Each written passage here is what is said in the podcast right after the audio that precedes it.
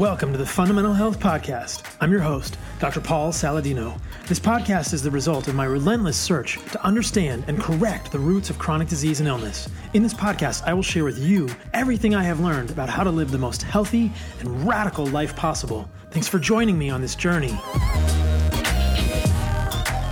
What is up, you guys? Hope you are all doing awesome. Thank you for joining me for another episode of the podcast. I am super excited about this one. I am also super excited that we are one week closer to the release of my book, the second edition of my book, The Carnivore Code. Check out thecarnivorecodebook.com. This book, I hope it's my labor of love. It is my baby. It is a work of uh, great amount of energy that got into it, and I hope that it changes the mainstream paradigm. So check it out, thecarnivorecodebook.com, August the 4th release for the second edition. If you like this podcast, please leave me a review on Am not on Amazon. If you've read the book, leave me a review on Amazon. If you like this podcast, please leave me a review on iTunes. I would appreciate it so much. It helps us reach so many more people. This week on the podcast, Robb Wolf, Diana Rodgers, the authors of Sacred Cow, which I think is another super important book for this point in 2020. We cannot ignore the issues that these authors have gone to great lengths to explore in this book. And as you will know, they are both already amazing people. Robb Wolf, Robb Wolf is a two times New York Times best-selling author or New York Times and Wall Street Journal for The Paleo Solution and Wired to Eat. And Diana Rodgers is the creator of Sustainable Dish. She is really the um, driving force behind the Sacred Cow movie and a lot of these ideas. I think that when she and Robb came together, they've had this vision for really five to six years, and it is so cool finally seeing it come to fruition.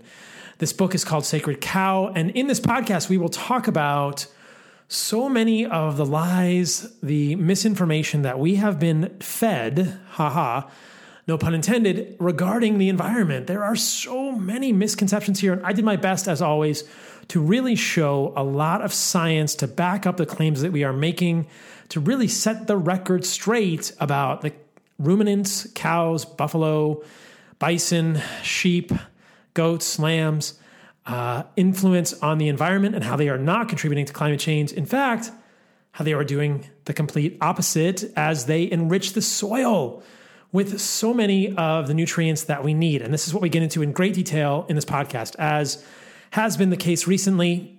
If you are interested in watching the video, you can find this on YouTube as well, in which many of the studies will be shown in a screen share, as will many of the graphics from this upcoming book. The Sacred Cow, or Sacred Cow is the name of the book, is out July the 14th. You can pre order it at sacredcow.info.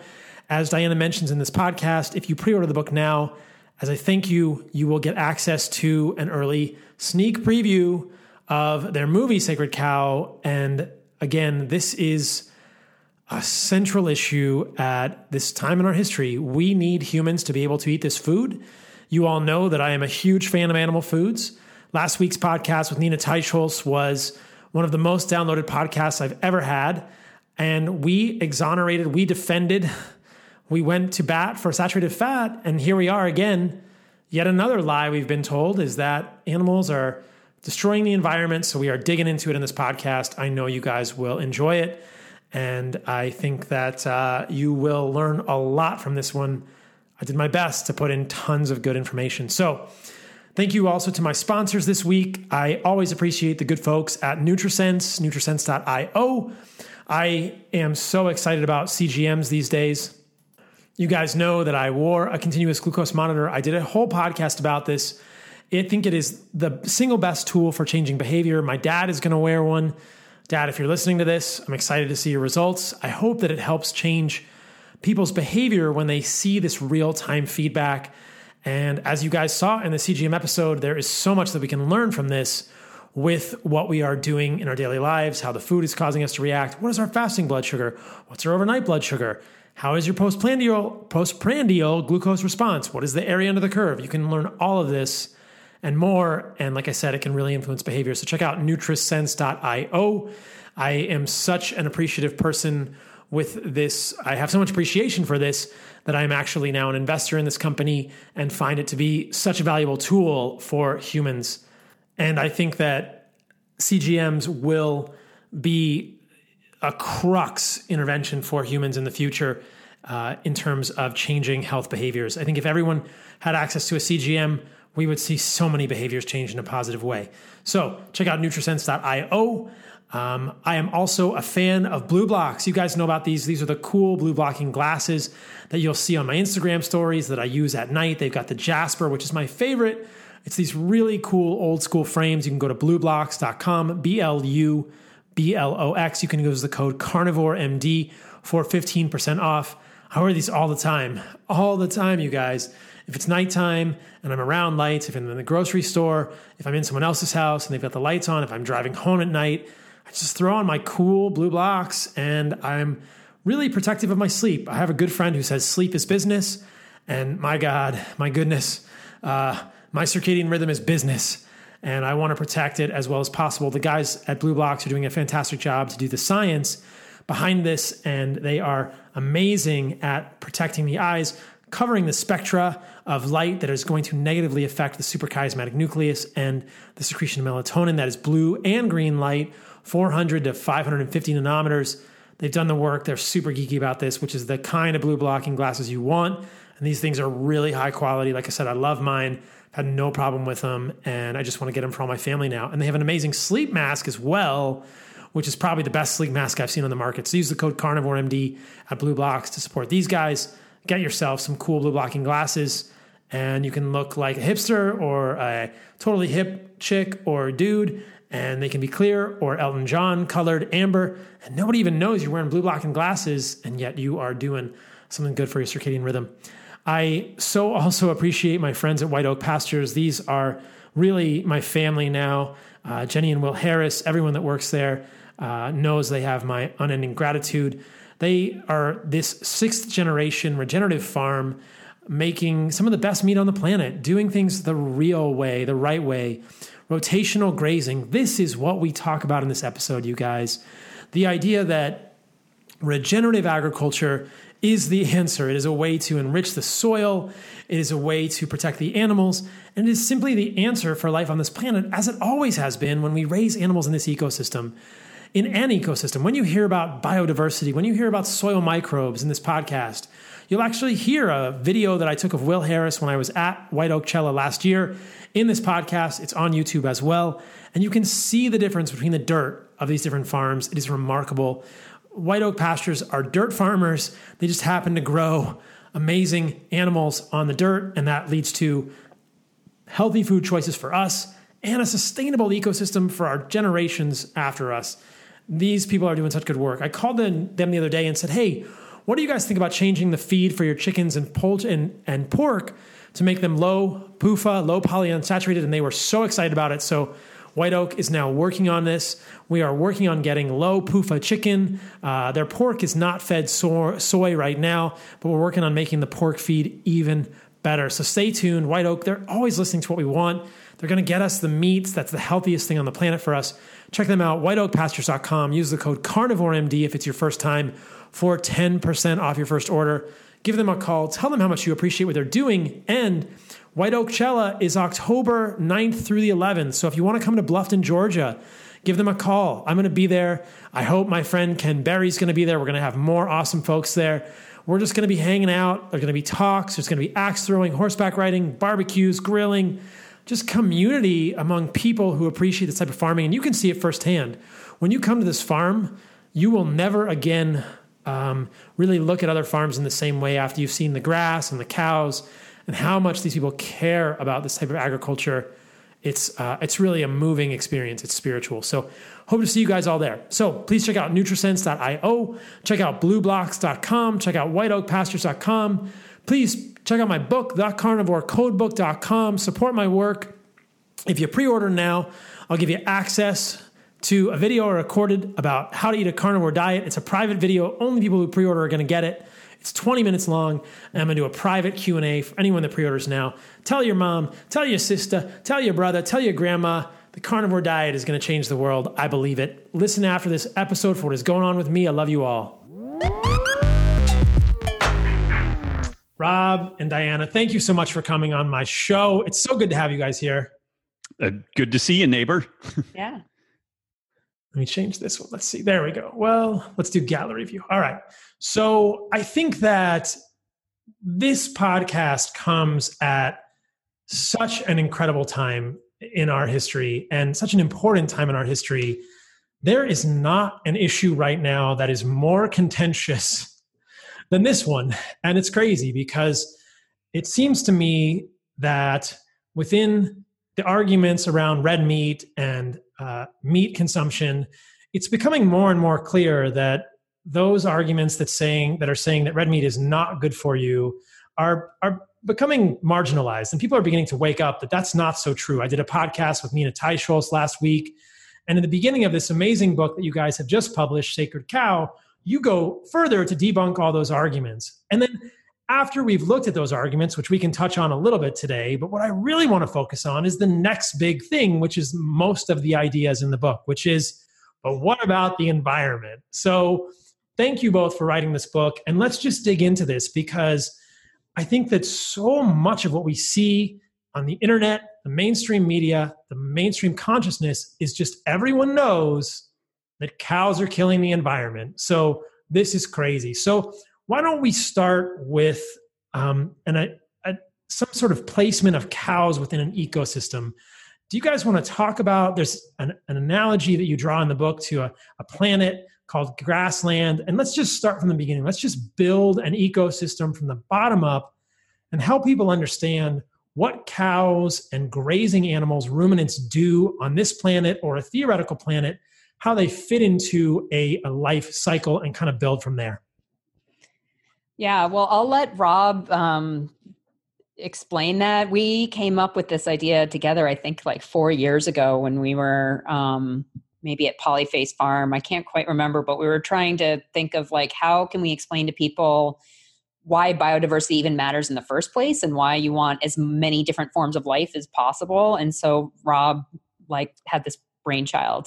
Um, yeah, uh, it's the only one I've ever had, so uh, hopefully it's a it's a good one. And this speaks a little bit to the challenge that we have. We're basically fighting an asymmetrical war in in this scenario.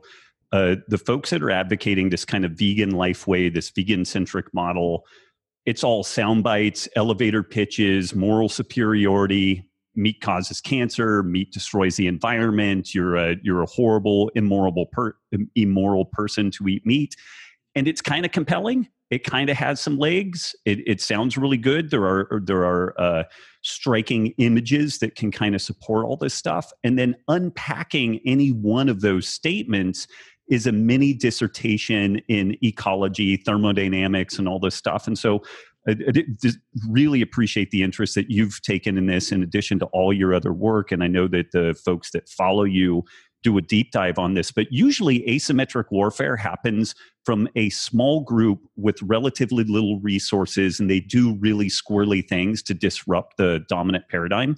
It's exactly the opposite now. All of the money, all of the power, all of the influence is using asymmetric warfare tactics to try to bury this notion of regenerative agriculture. And so I, I just kind of want to throw that out there at, at, the the start. But we were we were at this conference, at, I believe, at Polyface Farms, and we were just uh, kind of almost looking around for like some extension cords to hang ourselves from the rafters because we were like how are we ever going to unpack all this stuff? Like it is so complex. There's so much stuff going on. It, it, there's so many different different stories and everything and all of them are important. You can't have just the health without the ethics and without the environment. Like you can't just make this a, a one-stop shop. It's a, a three-pronged approach that you have to get with this. And so we were noodling and i had this idea about like well people just fundamentally don't understand the way a, a, basic ecosystem works. And so in the book and i don't want to give away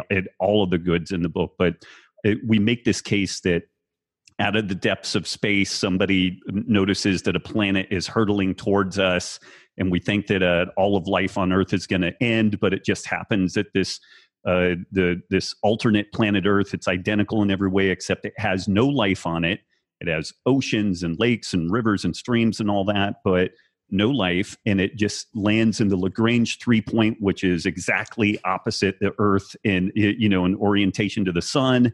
So it's totally habitable. It's not that far away. And people are like, wow, this is awesome. We got a, we have a second chance. What are we going to do with that? And so some debate ensues, and what we end up doing is sending a bunch of grass seed over there. Like that seems like the lowest input deal um, you know, minimal risk. Uh, the part part of the planet gets gets uh, inundated with grass seed. The grass grows, then the grass dies. And so people start asking some questions like, well, what's going on with that? Well, they need soil microbes and you know, you need some some actual interaction with animals because that's actually part of the life cycle of grasses. They have to pass through the digestive tract of ruminants to really function in some ways. So then we send grass and cows, and the grass grows and the cows grow for a while, and then everything dies because the cows outstrip their carrying capacity and eat every damn thing that there is to eat. And so their population collapses, and then the whole thing grinds to a halt again. we are left with another lifeless planet. So finally, we have grass and cows and wolves. And finally, we have some semblance of some equilibrium. The cows keep the grass in check while also fostering its ability to grow and do what it should do. The wolves keep the cow population in check. So this thing can work, but it's also incredibly precarious because if one little thing happens, if one virus, one bacteria switches some genes and it becomes pathogenic to one of these three organisms that are on the planet, the whole thing collapses. So now we want to have multiple redundancies. We want all kinds of different organisms that can fill major niches and also sub niches within the story. So if something happens in one place, it doesn't catastrophically affect all of this. And you know, I'm, I'm stoked that you brought up Grass World because uh, many people have said this really solidified this whole idea. And we honestly weren't sure if you know people were going to be like okay those guys are idiots this this is dumb but it, it's actually really resonated with people and it, it's interesting because this argument for increased biodiversity people might think that um, using grazing animals wouldn't feed into that but it's fascinating the audubon society which has had a pretty long standing contentious relationship or, or attitude towards animal husbandry has wholesale adopted regenerative agriculture because I don't know what the backstory is. And Diana, this would be an interesting thing for us to explore, but I suspect that somebody somewhere got invited to go out to a ranch, and this ranch had been using regenerative agriculture.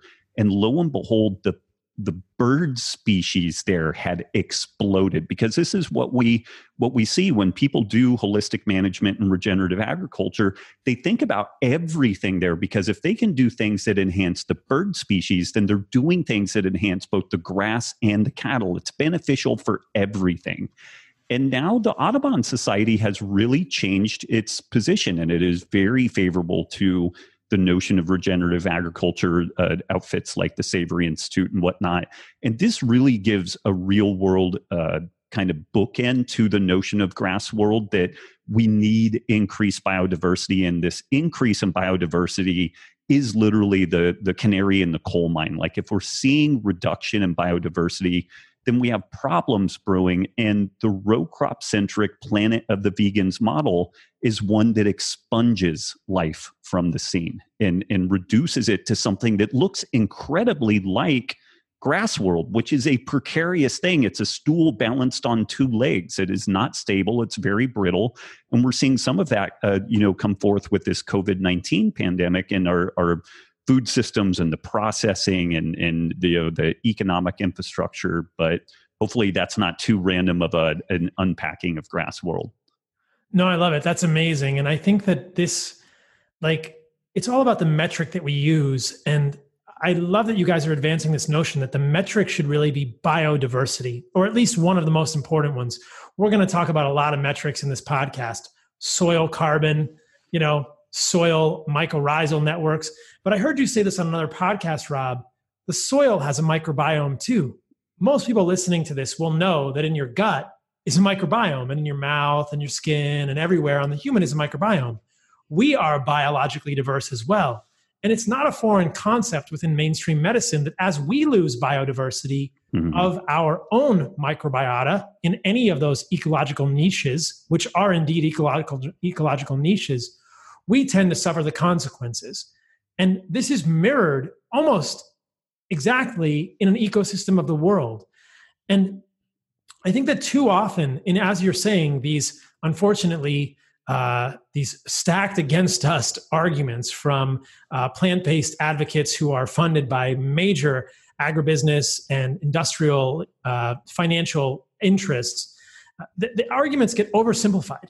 Oh, it's all about cows farting methane. That causes a greenhouse gas. The planet warms up. We all go up in a big inferno. It's like, wait a minute now. Hold your horses there. Hold up. Like, you know, have you guys ever seen that podcast from Beyonce? It's like, hold up. You know, it's yeah. like, anyway, it's kind of like that. She's like, hold up. This is way too much right now. And I love that that, that concept is like, this is way more complicated than anyone is thinking about it. We are talking about the level of microbial diversity in the soil.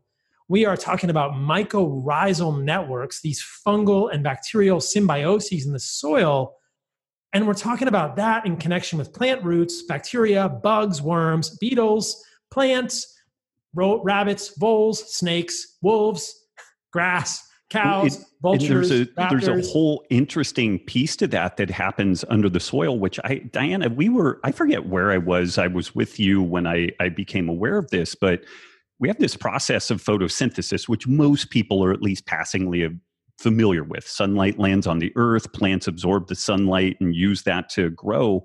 A major element of that growth is the root system that goes below the ground. And then there's this whole symbiotic economy that occurs between bacteria and fungi and the, the root system. And what happens in that is amazing. The bacteria and fungi trade different roles in mining minerals out of the soil and then importing that into the plant. So much of the problems that we face within modern industrial agriculture, the need to apply different mineral bases and whatnot, is not really necessary within a, a biodynamic system. Because it, there are some areas, like uh, uh, Diana has mentioned, the area that you live in is fairly depleted in selenium, for mm-hmm. example. Mm-hmm. So there are places where not everything is there, but most things are there, at least in some concentration. And the way we can either mine it with a, a, a machine and massive amounts of energy or we can have that done in billions and trillions of micro machines all over the planet, mining the, the nutrients that are necessary at the source while also improving carbon uh, capture within the soil, also improving water capture within the soil, and then doing all these external things like growing food for humans and other uh, other organisms and whatnot. So you start getting this really remarkable um, kind of uh, dovetailing of the systems together that improves the efficiency. And this is one of the I'm a big fan of economics, uh, a kind of an armchair econ nerd, but one of the failings of economics is taking in the full externalities of whole systems. It's super easy to look at a little pie slice of something, and I know you, before we started recording, you you pointed out like dozens of examples of this stuff where it's really easy to vilify something if you look at one little cross section, but then when we take the whole picture. Um, the the benefits that occur from this this solar driven biodynamic process it is just incredible and it's the result of 4 billion years of evolution. Like it's really slick it works very well and that's not to say that humans haven't figured out some cool things with maybe potentially tweaking and fiddling that but pulling fossil fuels out of the ground and doing intensive agriculture is a process that is at best a short term gain. We cannot come back a thousand years from now and have that system still functioning. And uh, uh, I, I've made the case that we will end up with a regenerative system eventually. The question, well, assuming humans are still here a thousand years from now, we will have a regenerative food system. Uh, the question is do we strategically plan that and make that transition smooth and seamless and beautiful? Or do we have full civilizational collapse and then we put the pieces back together on the backside of that? Yeah, the earth will win. the earth will win. There's and no we're not question. Gonna, we're not going to kill the earth. The earth is going to survive whether we're here or not. And that's of the hubris of like saving the planet. Yeah. We're only going to save our. We're only going to save ourselves, right? The Yeah. Earth is going to be just fine. You know, we're certainly not treating it respectfully or holistically, but we'll only kill ourselves. And I think that Yeah. this is sort of a Native American concept that we've we've lost. That we're just a strand on the web of life, and if we choose to disrupt the ecosystem enough, we'll just wipe ourselves out, and the Earth will Yeah. kind of laugh and go, "Well, you had your chance and you messed up." So there you go. But do you guys know how long ruminants have been walking the earth? I should have looked up this this statistic or this Mm. number, but I would guess, you know, it's on the order of a 100 million years or more. And so I'm just thinking theoretically, we've sort of had grass world on this planet for a 100 million years. Like you said, you know, 4 billion years is the age of the earth, but we've had we've had grass world happening on this planet for over a 100 million years whether it's a ruminant that's like a dinosaur you know or a dinosaur ruminant or something. You know i read in your book that 40% of the earth's surface right now is grass type plants. Like we live on grass world. And this ecosystem concept with biodiversity has been happening successfully for probably 100 million years give or take or more so yeah, and it's not a oh. question of if this works. This works. Mhm. And we just need to make sure we don't mess it up too badly. But I love this concept of like, we are part of an ecosystem. These animals have been around way longer than we have. And it's very short sighted, as you point out, for these vegan or plant based ideologies to point fingers at ruminants when, like, hey, you guys doing monocrop agriculture, which pulls out sequestered carbon from the soil or fossil fuel based agriculture, that is way more ecologically disruptive than ruminants that have been part of an ecologically biodiverse system for 100 million years. This is crazy. People don't realize this. Like, you think cows just showed up like in 1950? Like bison and ox and you know deer and elk. I mean, there were 250 million of these in the U.S. in 1850. It's crazy. Yeah, and there's a lot of people that are trying to advocate for well, we just need more trees, you know. But um, you can't grass grasslands need to be grass. They don't want to be forests, and they need ruminants because they co-evolved with ruminant animals. Um, so actually, one of the big ideas from the book, the one that actually won us the contract um, to write this book with the publishers of the China Study. Um, Oh my goodness. Yeah, which is Yeah. cool.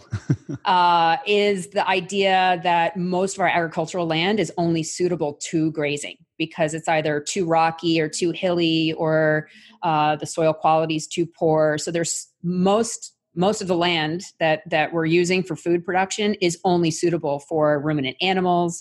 There's a lot of places in the world where um, it just doesn't make sense to be plowing everything up. And as these folks from Impossible Burger are so um, focused on their carbon emissions, uh, what we really need to be looking at is entire ecosystem function, like we were mentioning before. But there's, as you said, so much money going into IP um, for Impossible Burger, and there's, you know, it's the new you know colonization of mars right? like it's it's just like it's this new hot thing. We're going to make a lot of money. We're going to control ip we can control food systems. We can control governments and countries you know? Um, let's just get everyone dependent on impossible burger. Um, and and it was really interesting because we were on this um, hunting the hunting collective podcast not too long ago and i listened to the one right before us where they had a rep from impossible burger talking about how magical um, their product is because they can transform you know these monocrops. And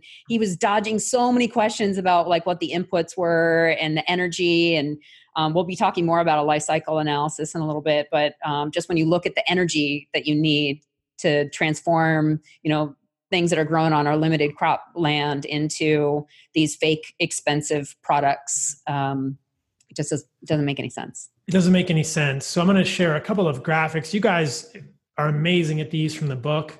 I, I deserve no credit for this. Diana Uh, is Diana is both an artist and a scientist. I am barely the scientist. So Not all land can be cropped. It's just a great graphic. You know, you state here more than 60% of the agricultural land globally is pasture and rangeland that is too rocky, steep, or arid to support cultivated agriculture.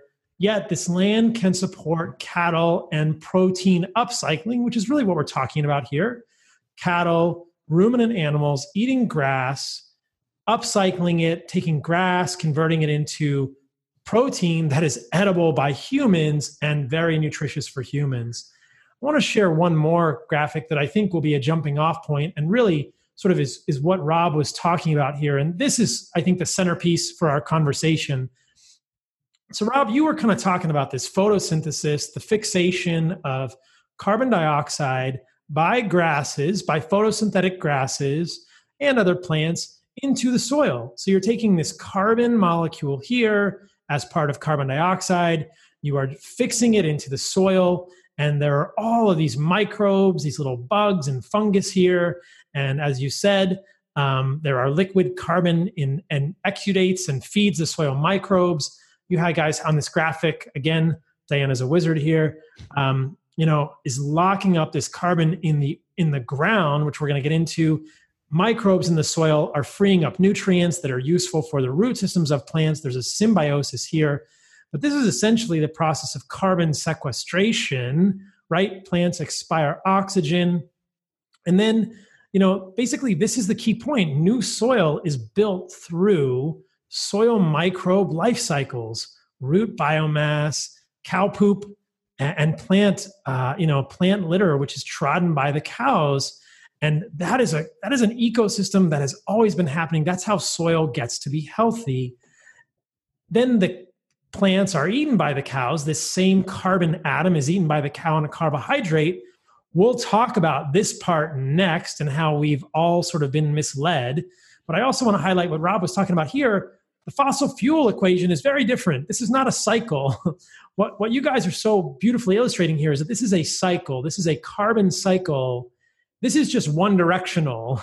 These are fossil fuels in the earth, usually in petroleum or in the earth and they're just in sort of staying there that are either unlocked and emitted into the atmosphere as we're burning fossil petroleum fuels or as this soil is tilled by monocrop plant-based agriculture liberating carbon dioxide in the atmosphere in that way so i just this is so important for people to appreciate let's move on you guys is it okay if we move on to this part now so the cow eats the carbon and this is where things get controversial, right? We know the cow poops, that's got to be good for the earth. This is a natural fertilizer.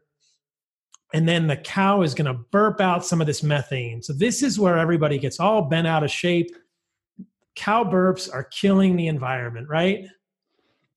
Yeah, and this is one of these things that if you you have even a moment of, of time spent noodling on ecology and again like you mentioned the the vast herds of of grazing animals you know pre-columbian era in the the americas why was the planet not destroyed then and it, it, it, that's kind of a dismissal like unfortunately we have to kind of get in and, and be more rigorous than that but it really is important to characterize what's happening in that animal centric model as a cycle methane is released, methane gets exposed to UV radiation and is cleaved and gets transformed into carbon dioxide and water.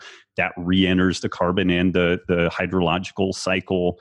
And that's fairly stable over time. Life is fairly stable in that regard. So there's a, a given amount of of productivity. And you actually showed us a, a link from the F- FAO that was talking about how methane uh, emissions have flatlined relative to the number of ruminant animals, which goes completely contrary to the the narrative that that folks are are putting forward.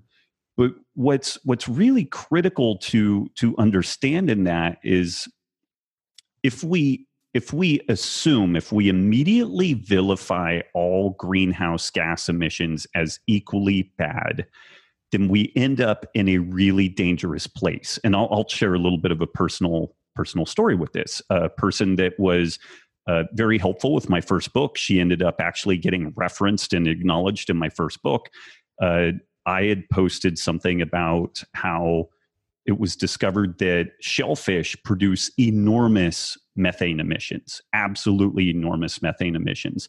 And the the end of the article suggested that perhaps these shellfish should be expunged from the seafloor, that we should have less life to protect life at large. And it again, if you really buy into this notion that like all greenhouse gas emissions are bad, then this is kind of a, a reasonable, you know, secondary, tertiary kind of thing. But if you are wrong about that, then you are making an absolutely fatal mistake. And she really took me to task on this thing. And I said, Hey, I, I really feel like we need to have a more nuanced conversation around this because if we get this wrong, we're going to enact all manner of policy from from like the UN level down that could be incredibly injurious and we may not really ever recover from it. And she said that anybody that questions the current narrative of climate change, she has noticed is also usually a Holocaust denier. Now, this is somebody I've known for years. We had a good enough relationship that she got acknowledged in my book, but this is the degree of like whatever i don't even want to give it you know like a, a label but the the um, commitment to this idea that all greenhouse gas emissions are are bad. And what we've seen since then is there there was a piece it's it's in finnish. Was was that the finland uh, norway? it was the Green Party in Sweden had proposed uh, that we should kill all the moose in Sweden because they emit methane. And and this is where we are. And so termites emit enormous amounts of methane. Even peat bogs emit methane, but they net net sequester more carbon than they they release. And even in this story, if all of life sequestered all of the carbon and all the carbon dioxide out of the atmosphere, at some point it would all be gone and life would end. So this is another one of these things where there's a balance and life itself and the fact that we have a, a planet that turns and it has a, a geological cycle where there's subduction zones and volcanoes emit things, that is the largely the reason why life functions and can function over you, you know enormous timescales when the planet starts slowing down, when it doesn't turn as much, when there's not as much radioactive material in the core to keep things churning, life is going to find it more and more difficult to exist. And this gets really way out there in the weeds, but it's just critical to understand that this this greenhouse gas story is important but it's important to really vet it out and be crystal clear about you know we're talking about this on the one side you know with with the basically life and then we're talking about something entirely different with the the really massive and rapid release of enormous amounts of both carbon dioxide and methane and some other uh, potential uh, greenhouse gases from the you know uh, technology, the industrial food system, transportation, and all those sectors. Yeah, and I think this is where things get nuanced, and this is what's so cool about podcasting, right? You could never have this conversation on the evening news, no. which is the no. tragedy of where we are today, right? We've just begun to unpack this, and this is going to get more complex and more nuanced as we go further in this podcast. But we are just beginning to scratch the surface of environmental science, types of different greenhouse gases. It's more than methane, it's carbon dioxide, it's N2O, it's CH4, which is methane. There are all sorts of greenhouse gases. And as you're pointing out, Robb, without greenhouse gases in our atmosphere, none of us are here today because the surface of the planet is like zero degrees Fahrenheit or something. It's crazy. Like we don't have uh, a planet without greenhouse gases. So there is some level of carbon dioxide in the atmosphere that is necessary for life on this planet. And this is not climate denialism.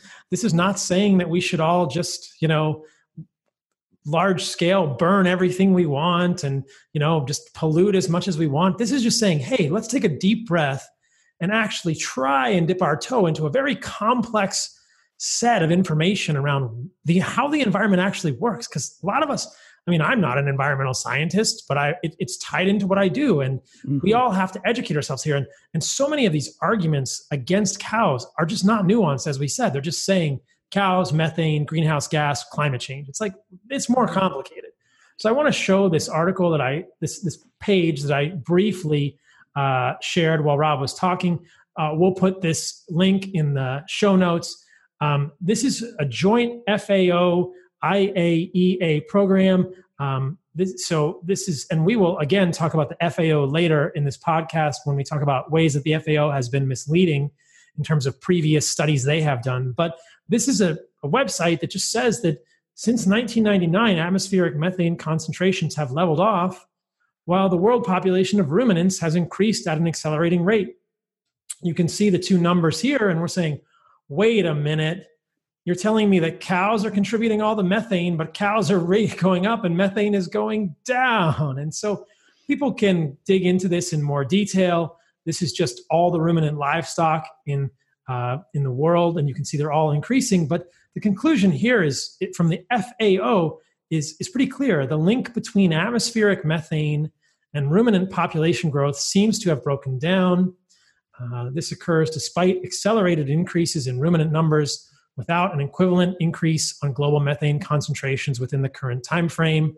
And they say, you know, basically this challenges us to re-examine uh, the notion that cows are the single greatest contributor. I'm, I'm just saying that this is the, the, the messaging from vegan plant-based groups is cows are the reason. Cows are the single greatest, single greatest contributor to climate change. That is I'm not, this is not, I'm not making this up. That's actually been said. and he's saying, it's like, wait a minute, that's crazy. I love that you highlighted this, Robb. Peat bogs produce methane, termites produce methane, landfills produce methane. Um, you know, moose in Sweden produce methane. This is crazy. This is part of an ecosystem. This is part of the carbon cycle. And so let's, we can go back to that other and you know, Doc, there was a little piece there even on that that paper that it said that the possible reduction is from improvements in efficiency. Basically, that it's since World War II, like the the industrial food system. Um, it's also possible that the two things are not related at all, which is funny that the you know the correlation causation deal, like they're so beholden to this notion that the uh, uh, emissions from life would be direct drivers of this process where there was no assessment of like well the transportation sector is expanded you know dramatically and the use of plastics and you know all of those are major vectors. And we kind of saw that within the the covid shutdown um, and it, it's kind of hilarious in a way we saw carbon emissions plummet while transportation and f- flights and all this stuff were taken offline the number of cows and ruminants didn't really change, but yet the the total emissions really dropped, and and it was uh, quite significant. And then the way that that got spun was that now during the age of COVID, livestock plays an even bigger role in the the climate change story because transportation because was taken yeah, offline. Proportionally, and, and there's like, less transportation, so then the livestock goes up, and yeah, it's insane. It's um, it, yeah, it's truly crazy and it, it's very complex. And so I just want to highlight this one again, just to really drive this home for people. So the grass has carbon in carbohydrates. It's eaten by cows. Cows do burp methane. Humans do fart methane. Moose do belch methane. Like we produce methane, so do vegans. Vegans produce more of it. I'm just going to say, like, let's just be honest. Robb was talking about this. Methane is converted to carbon dioxide in the atmosphere. Carbon dioxide stays in the atmosphere longer. But if you could trace a single carbon atom, you would see that it's just cycling and has been for 100 million years. Because ruminants like this cow or an auroch, which is sort of the ancestral thing of a cow or a bison, have been here for, you know, millions of years. And this, this cycle has been going on in a biodiverse ecosystem. And this is to be contrasted with this unidirectional flow and I just, I struggle to understand, and I think that it's, we've already touched on why this is really happening, that industry doesn't want this story to be told. They want this story to be told. This is the problem. Eliminate cows. Don't look at how much we are getting from the actual you know transportation and other emissions. So oh there was one more thing on there. Can i just point out that yeah. um so water getting stored in the soil so carbon attracts h2o right. Um, and so that's just one other piece and it can only happen when there's lots of carbon in the soil to begin with. And so that can only happen when we have the soil covered and not constantly tilled up through industrial ag and good grazing techniques. And so water is a huge you know cattle or blame for you know 10 bathtubs full of water in order to you know make your quarter pound burger um, but they can actually increase um, how much water is held in the soil instead of what gets evaporated or run off, like in corn or um, you know other types of monocrop production. Super important point that was um, also shared with me by Will Harris. who in my mind is the closest thing on this earth to a saint. Um, you know, uh, at White Oak Pastures, I have a video of Will that I want to share in this podcast, contrasting the soils from his farm and the farm 25 feet away. And he says that as you increase the amount of carbon in the soil, it can sequester more carbon. Uh, it can sequester more water. It can hold more water. Mm-hmm. So that he's, I think he says for every 1% of carbon, you can hold another inch of rain. And so when you hold more water in the soil, you have less runoff and less erosion, which is the way soils are supposed to go. Um, I guess I can just I'll show that clip from Will now and see if this works. Um, I, I, hope that everyone listening to this will appreciate Will's amazing Southern accent. This is basically the reason I moved to Texas, Robb, was that I just wanted to be around people who were cool like Will Harris and have an accent that is this amazing. Too, too many Californians have moved here. There's not enough accent happening I know, now. I know. Let's see if we can get this. Uh, here's a couple of soil samples. We'll take them literally 25 feet apart. This one was from my pastures that have been managed holistically for 25 years. This is from the neighbors, 25 feet apart. Nothing separated the fence 25 years of holistic management versus degrading industrialized farming. This was over five percent organic matter. This one is less than half percent organic matter. To give you a sense of what that means, uh, one uh, organic matter will hold an inch of rain. So this can absorb a five inch rain this land can only absorb half an inch. So the rain is five inches, half inches. So it makes me pretty happy that Will got to join this podcast too. I'll put the whole video awesome. on YouTube and, and Instagram. But that's such an important point. I mean, this really cannot be overstated that this this like sequestering carbon in the soil, healthy ecosystems, a healthy soil microbiome is is everything, right? Um, let's use this next slide as a jumping off point, uh, unless you guys have something else that you want to go to. But I think this this is a, a, chart that that you have in the book and that that I um, tried to recreate in my book as well. And, and it kind of talks about what we were saying. And, and I want to point out that this is from the EPA, um, the United States Environmental Protection Agency. Um, and I think this is from 2016 data, thereabouts.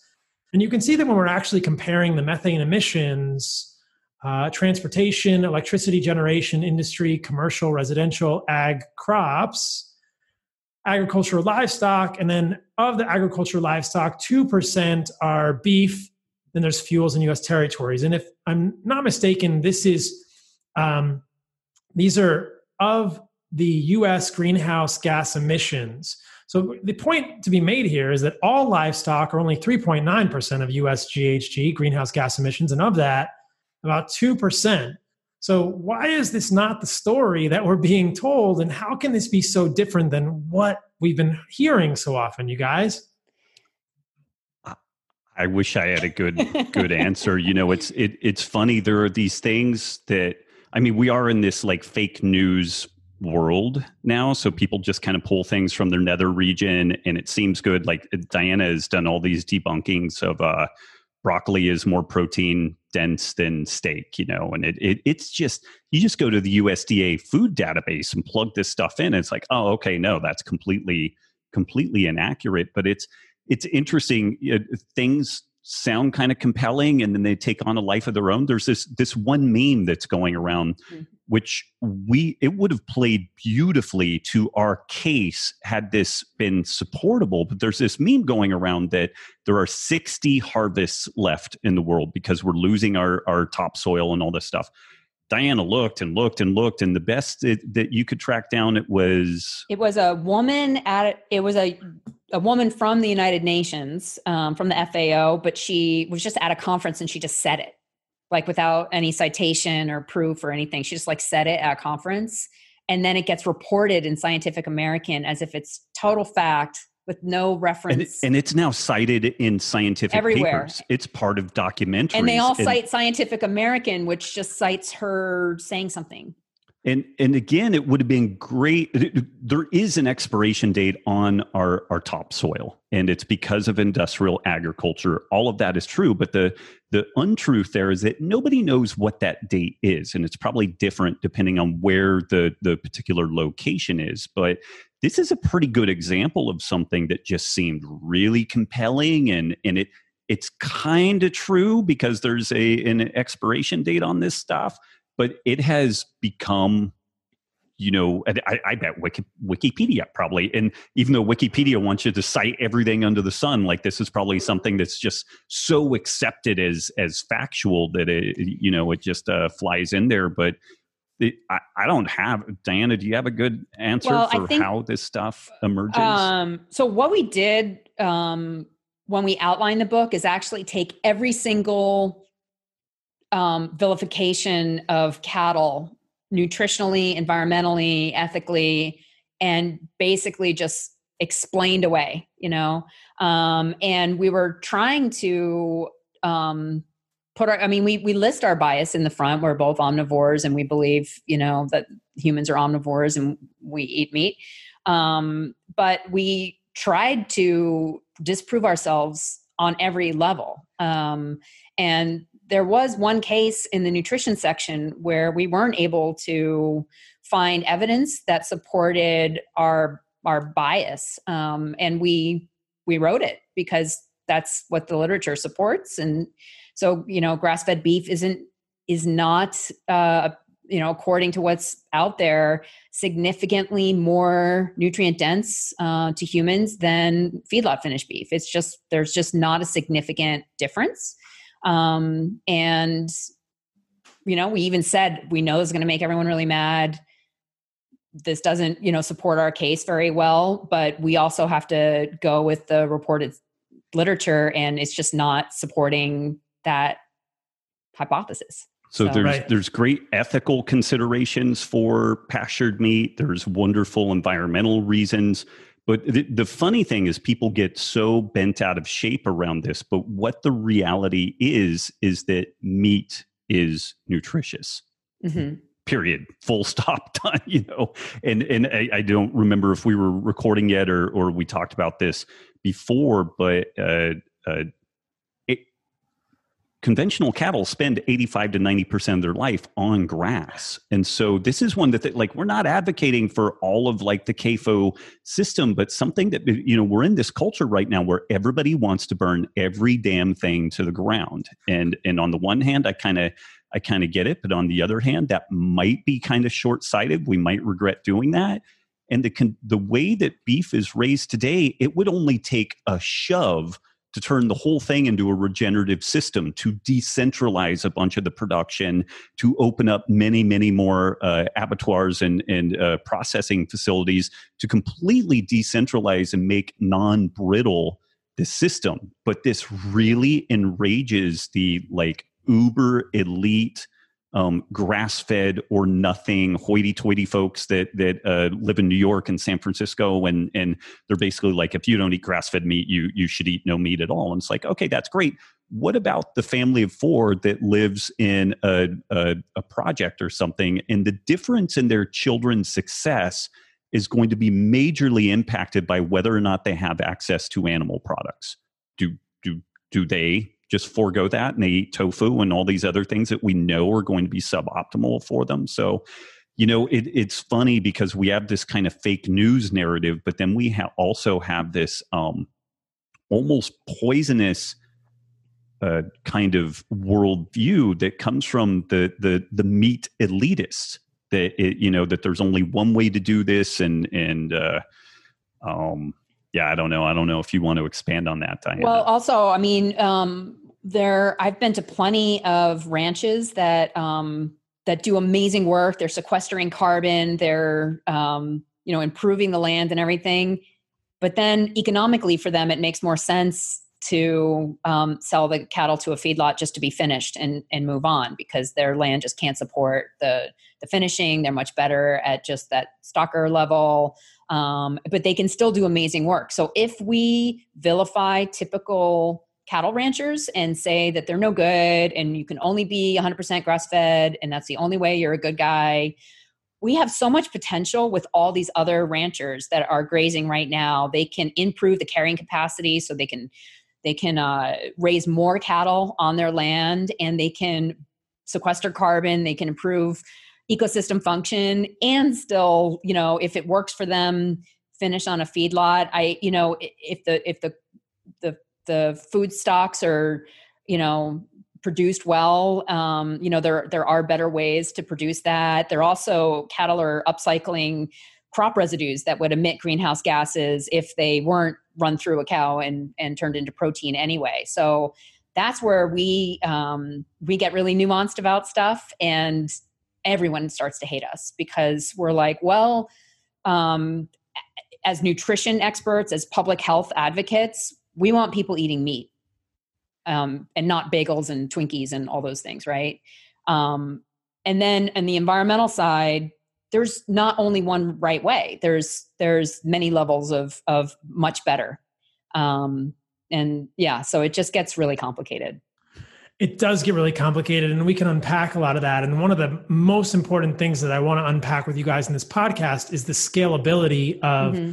Regenerative agriculture, the scalability of grass feeding and grass finishing at a larger scale um, I, I agree with you guys completely that in the studies that I've seen, there's there's not a huge difference in terms of the actual nutrition content of grass-fed beef versus grain-fed beef. One of the things I, I kind of came across or I wondered about in my book was, well, if the cattle are eating grains that have been sprayed with atrazine or glyphosate or um, you know mold, uh, then then you know the fat of those animals could be a little different. So it might not so much be the nutrients that are in there, but you know the cleanliness and the toxins could be better. Yep. So I think we can make that case. And then I've been talking a lot about linoleic acid recently, and though ruminants are pretty darn good at avoiding packing their fat with linoleic acid when they're fed grains, it's pretty clear that grass-fed cattle have less linoleic acid in their fat, which is probably a good thing for humans because I suspect that excess linoleic acid in, in animal fat um, is contributing to the total pool of linoleic acid and polyunsaturated fatty acids in humans, and that could be a major driver for metabolic dysfunction. But and I could not agree with you guys more that um, getting lost in you know the the grass fed versus grain fed debate for a family of four, you know, in the inner city is silly, and including meat in their diet will be the single greatest contributor to the um, intellectual success, the, the, the physical success, the mental success of their children. And it, it's much better to get any meat than no meat. And then we can say, all right, how do we make that? That follows to the next question, which I really want to unpack, which is how do we make all meat, you know, an ecosystems type of meat that that is better. Um, before we get into that, I, I do want to unpack this one piece, which I've come across multiple times, and you guys illustrate in the book, which is why we don't hear about that graphic with the EPA numbers as much as we should. And this gets into the idea of life cycle analyses. Again, this is one of your excellent graphics. So, most people, when they hear about the amount of greenhouse gases, quote, which is methane that cows are producing, they're being quoted this based on FAO numbers, usually from a 2003 or 2006 study, which was subsequently uh, rescinded and then revised because they did not do proper life cycle analyses of the emissions of cows. And so this is really the key to understand that in when someone, usually a plant-based advocate says that livestock is contributing as much greenhouse gas emissions to the environment as transportation, they are quoting a false sort of misleading report from the FAO that compared a life cycle emission of a cow to a direct emission from transportation. Am I getting you guys? Am I kind of yeah? and so correctly? organizations like Meatless Mondays will say livestock contributes more greenhouse gases than the entire transportation sector. Like they they really really like just go overboard on that. And the difference, um, according to that graphic you had, was um, first of all 0.5 percent, but also um, you know, what that was looking at was um, so there is no life cycle assessment looking at worldwide uh, transportation. Exactly. Um, that would be intense um, and but there are life cycle assessments on cattle so they took the life cycle assessments on cattle and then they compared it to just tailpipe emissions on transportation so exactly. in order to do this accurately you would need to look at just cow farts and, and burps, which are 5% um, versus the 14% from transportation. So that's, that's the proper way that you would um, compare those two things, apples and to apples. Exactly. I love it. And, no and it's not ever, even apples to apples because it's the biogenic it's versus. Yep. Exactly. Yeah. Right. So, but if we're actually talking just about gas for gas, like if we say it's all tailpipe, right? Like if it's Yeah. cow farts, quote, burps, whatever, Yeah. versus tailpipe from transportation, we get a very different story where, and this is global, right? it's it's global and that means like so when we saw the chart from the us which was like 2% um, we have a lot more relative to other countries we have a lot more transportation happening here compared to a place like india where there's just like way more cows than there are cars and you know so that it skews things a little bit so um, worldwide it's 5% but in the us it's 2% And in other countries, my sense is that the management of the cattle is not as refined as it is here, and that parasites and less less refined procedures to manage the cattle may create you know more emissions because the cows are not as healthy in other countries, and that there's something about the way that we manage the cows here. They're in better ecosystems; they can be a little healthier in general. But so I'll just share this again and, and summarize it for people. When you see someone saying that cows emit as much as transportation, ask them the source because they are almost certainly quoting an FAO analysis that is based on comparing a life cycle analysis of ruminants to a direct emissions from transportation. As Diana says, the undeniable point is that no one has done a life cycle emissions on transportation. And I don't think it will ever be done because this will be staggeringly different.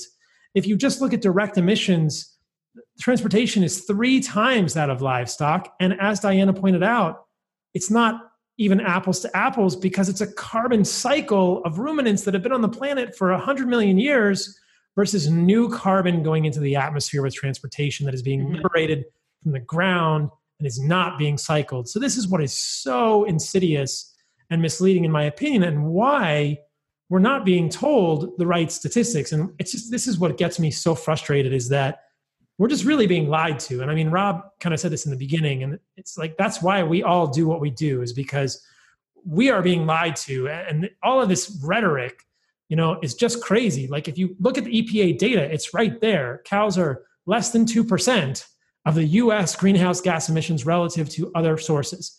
And, I should mention really quick because some uh, the like Instagram kills me, and um, every time I put that up, they're like, "Yeah, but cattle emit methane, and that's ten times worse than than carbon dioxide." So just to put that to bed is it's um it's put into a CO two equivalence, so it's Exactly. it's not that way. And even there's a new report out of Oxford saying that um, those conversions are even misleading, and uh, methane is actually not as potent as they used to think. So. There's this warming potential of the gases. When Right. a gas goes into the atmosphere how much of the infrared radiation from the sun is trapped? Uh, you know and and people are saying oh methane is more. But as you're saying these calculations in that graphic and in in the other graphics are based on co2 equivalents. So we're normalizing all this. They're not comparing different gases. And so these these arguments don't really hold water. It's just like it just this is kills the me on Instagram. That's what it Exactly. It's Instagram arguments, and yet it gets repeated over and over. And I mean, Jonathan Safran Foer recently published something in the New York Times saying the end of meat. And in these articles, and we'll look at one at the end of this podcast, people just sort of say, like it's common knowledge, everyone knows that cattle are contributing. And it's like, what are you actually basing that on? None of this really adds up when you look at it. So I think that we, we've touched on this. Let's go back to this really important, interesting point, which is regenerative agriculture. We, we touched on the idea look, if you can't get regenerative meat, don't let that dissuade you. Eat meat for your family, eat meat for your kids. That's the best thing. But we all know, as Robb, you know, eloquently said, ethically and in many other ways, creating a cow that can have a life cycle that remains on grass from start to finish is, is the better thing for a lot of reasons.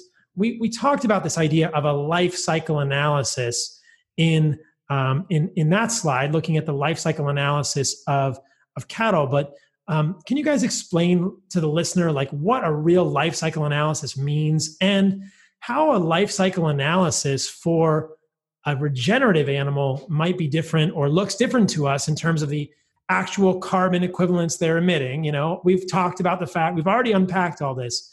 Methane is coming from a lot of sources, but let's just assume cow, I mean cows are producing methane, but let's actually get an accurate perspective of different amounts of methane depending on how cows are produced. And there seems to be a real difference with regenerative agriculture.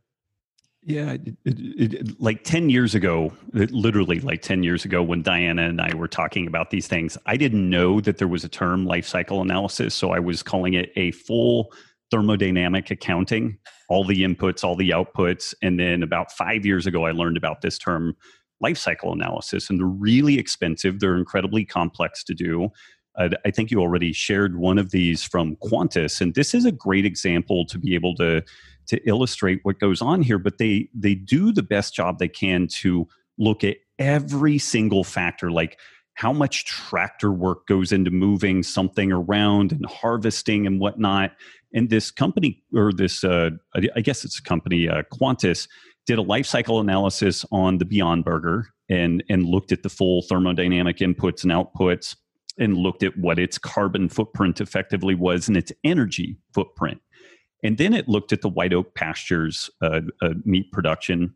And what was interesting is the the Beyond Burger was a net positive carbon releaser. The white oak pasture was a net carbon sink or remover from the in, in environment, and the numbers were identical and and it was cool because it's the same company it was a different time point. So like it, the likelihood of some i haven't even seen the vegans they just kind of ignore this and they don't even say that quantis was like unethical in this process. But uh, they the case has been made that if you wanted to offset the consumption of one Beyond Burger, you would need the one White Oak Pasture Burger to be at 100% carbon neutral. And it, this is something that I, I, wanted to back up just a little bit with regards to the, the the direct pipeline of fossil fuels going into the atmosphere. Technically, that does become part of the carbon cycle. If we allow enough life to do the job it's supposed to do, it will sequester all that stuff if we make a horrible decision and create planet of the vegans and have row crops as far as the eye can see then we have zero capacity to offset the emissions from the transportation sector. And this is again where it's really important to put on our big kid pants and and and do the work to vet this stuff out. If we're wrong then that's that's fine. But this can't be team sports where we're going to win at all costs because we're not going to win. The species is going to to cease to exist, or we're going to have some really massive problems. So even though I know there are folks that are incredibly passionate and and well meaning, it's really important to get in and, and vet this stuff out, both on our, our suppositions, but then also what they're being told by the the media and outlets like the Guardian and, and places like that. Yeah, it's it's striking how different these narratives are. I'll screen share so this is from the Quantis life cycle analysis for white oak pastures. We'll put mm-hmm. a link to this in the show notes. Um, and this is something that's been done by Quantis. I'm sure it costs hundreds of thousands of dollars. Um, the net breakdown was you can see they balance out the enteric emissions from the cow, the manure emissions, and they can look at um, you know these are in kilograms of carbon dioxide equivalent emissions per kilogram of fresh meat. You can say hey look when you do this regenerative type of agriculture which we can talk about you can put carbon into the soil. Like we started with the podcast that diagram. And you can offset this here. And then there are other activities at the farm that produce some. The net total emissions of white oak pastures beef is negative this is exactly what Robb is talking about that if you remove animals from the planet, you are not going to have any way to sequester carbon back into the soil like has been happening forever and ever. Um, you can see here the value uh, for comparison is taken from Beyond Meat's LCA. And so the same Which company. They did before. Which they did, the, exactly. the same company. Yeah. Yeah, the same company did both of these. And isn't Quantis owned by General Mills? Uh, no, General Mills funded the study. Okay. Um, I think yeah. Quantis is just like a giant uh, consulting firm that does mm-hmm. life cycle analysis. Okay, but yeah. General Mills funded the study. So, I mean, you can spin that any way you want. You know, I'm sure the vegans will spin it in their favor, but it's like, hey, General Mills makes grain.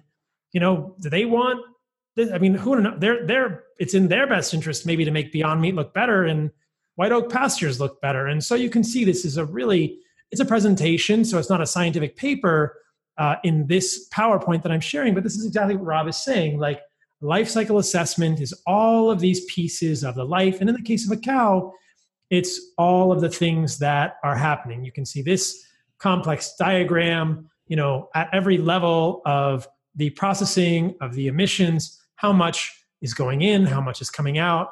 And the results are striking. And you can see this is pretty much the same uh, graphic they had before there the enteric emissions, the manure emissions.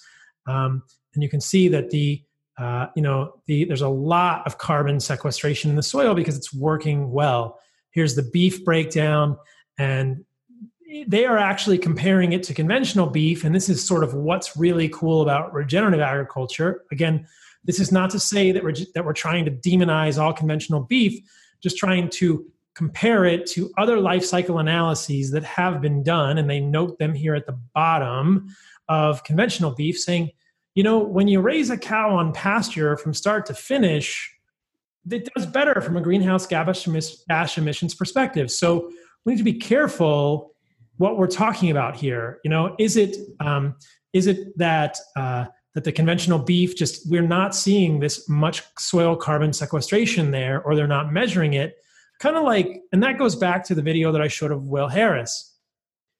You can see the difference in those two soils and that's the proof is in the quote pudding right? When a cow poops on the ground and pees on the ground and the fertilizer from that cow and the the, the compost from that cow at white oak pastures they compost every part of the cow that is not used. This is like bison dying on the plains. When you put all of that back into the soil, the soil is richer, the plants are healthier, and you can sequester more carbon. If you're having a conventional beef farm, then the soil is probably going to look like that light soil in the video with Will. Mm-hmm. And it's going to be 0.5% carbon. And if you listen carefully to Will in that video, he said his is 5% carbon. And There's a great graphic of all this stuff on White Oak Pastures website, which I'll share, um, that really illustrates this very well. This is their graphic showing essentially the same thing from the um, from the Quantis analysis, but you'll see here these are water stable aggregation in the soil. It's going way up over 20 years of regenerative grazing. This is what Diana was talking about earlier. When you have more carbon, you have more water stable aggregation you can see the microbial activity. This is what Robb was talking about. This is the microbiome of the soil, you know, the microbial respiration going up after, you know, 20 years. It's, it's this one of these, uh, you know, parabolic curves. It seems to kind of approach the asymptote at about 10 years, but it's still increasing. And this is incredible. The number of years regeneratively grazed the soil organic matter goes up to 5% at 20 years. Will Harris has been in this for 20 years and more. And then here's another measure of soil carbon. But when there is so much carbon in the soil, it looks like chocolate. It's the dark chocolate versus like the light milk chocolate, or not even really, you know, it's like the light brown versus super dark brown. That is how the carbon is being sequestered. That is kind of the magic of regenerative agriculture is that if we care for the soil, if we create grassland with a microbiome in the soil, then it all works, right? We get biodiversity in the soil, we get more carbon pulled in, and that's what's so cool. And if we could make this, what if we could do all agriculture like this? Then, then the argument really completely falls apart. We've already unpacked the fact that the argument is kind of based on a faulty premise in the first place. But even if we say, all right, cows are producing some methane, how can we offset that methane, this is the way we do it, which leads to what I think is probably the crux of the podcast or one of the things that I was most excited to talk to you guys about.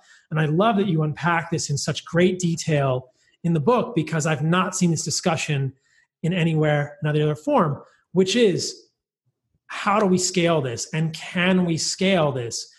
Robb's already kind of given us the hint saying that most cattle almost all cattle spend 85% of their life, 90% of their life on grass.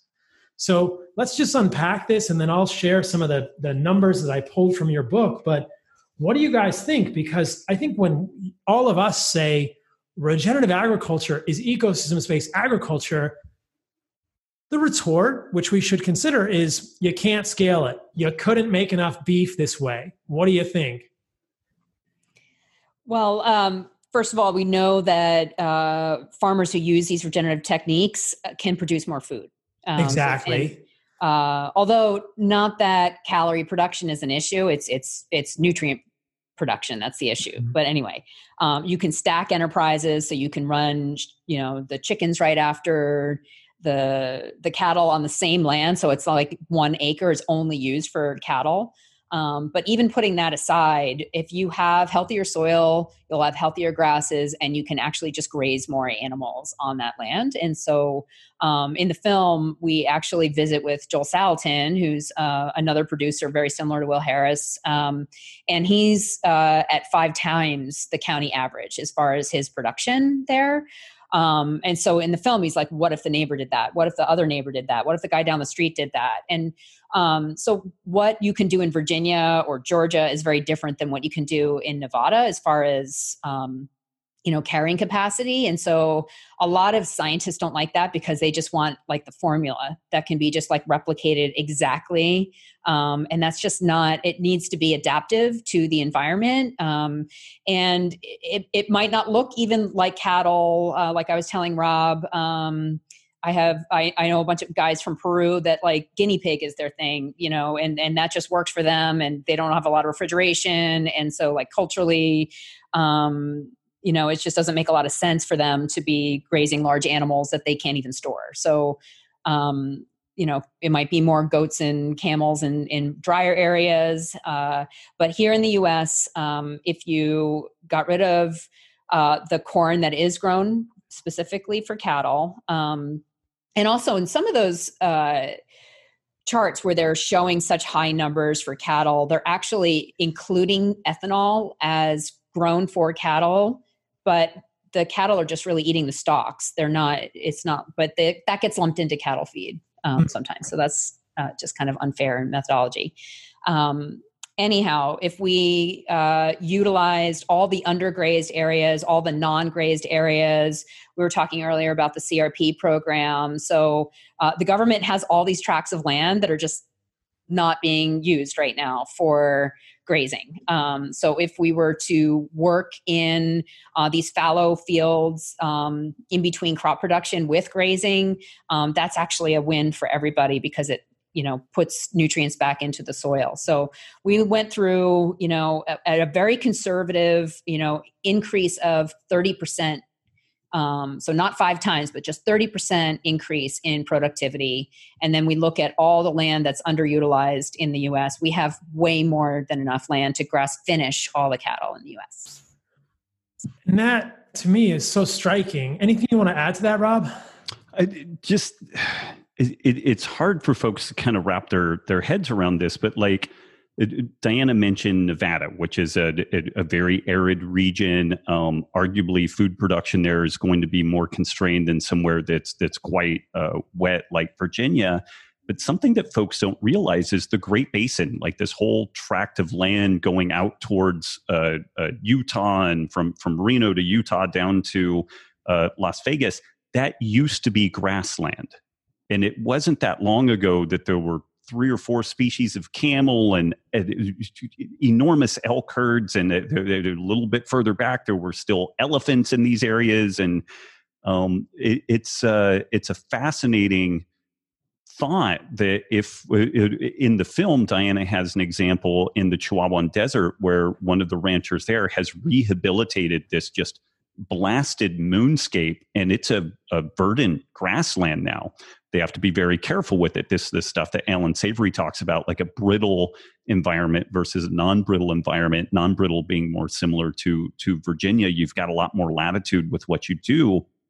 But not only are there massively underutilized tracts of land that we would look at and say, yeah, that is grazing land. There is massive amount of desertified areas that could be rehabilitated into productive food centers and they would lo- they would sequester carbon and they would hold more water and that would reestablish aquifers and this is again when we start getting multiplications in the efficiency of doing this stuff right and so again I don't want folks to just believe what we're saying out of hand. Like I would really encourage them to get in and kick the tires on this stuff and try to vet it out. But if even part of what we're suggesting here is true, that there's this potential to re uh, you know integrate all of this uh, effectively lost land and get all of these these kind of economies of scale going on there could be a really massive boon here. And one, one of the greatest um, challenges that we're facing just uh, from a workforce perspective is that artificial intelligence is is poised to replace a lot of what people do and it, bad for you doc but like doctoring and lawyering is looking like two of the first things that are going to like like potentially be algorithmically driven and and uh you know handed off to ai but what ranchers and regenerative farmers do is morning noon and night problem solving. And problem solving is creativity and creativity is going to be the last place that ai makes a, a an inroad into the world. And it may never really displace that. And so there's potential for millions of people to make very good livings growing food for themselves, for their communities, and then the, the excess of that can be reintegrated into this amazing global distribution network that we have. And this is something that is democratized and it's decentralized. And this is in juxtaposition to the reality that currently there are nine companies that control something like 90 95% of the global food production there's four companies that control 80 or 95% of the meat production in the united states. And so you know topics of of social justice and privilege and equality are really really hot topics. And what we're suggesting is a system that nobody owns the intellectual property on our food. And this is like the stated goal of impossible meats is to own the intellectual property of our food system. And if if folks think that that's a good idea and that, that you know that that doesn't bring us to even more dangerous places I, I, we really are lost. Like there is no hope for us. Yeah the earth will be fine but there's no hope for us. Again right? yeah and i love that you touched on that and i, I want to circle back to that in a moment um, but that I've heard you say that on other podcasts as well. That is a scary fact. And I've even heard you say on other podcasts that these mega meat companies will buy time at these abattoirs, these slaughterhouses, to prevent smaller producers from actually getting in there. There is a mm-hmm. bigger thing happening here. And so decentralizing this and letting farmers do this is a big deal. I mean, we'd earlier talked about the fact like, look, just eat meat, you know, get the best meat you can. But there there are some things that the the mainstream meat production facilities should really be called to, to point on here. And we should point out that they're, they're you know like companies like tyson and these major factories like they are actively working against smaller producers grass fed grass finished producers from getting in there to have their cattle slaughtered and harvested so that we can benefit from that food. So that's a really important point to make. But the first i mean i think this is once we sort of illustrate this idea of regenerative agriculture carbon sequestration the next thing people say is you can't scale it. And it's like wait a minute you absolutely can scale it. Mm-hmm. like we said just to re- reiterate this most of the cattle 90% of the i mean i think almost every single cattle we're eating if it's grain finished it started 90% of its life on grass.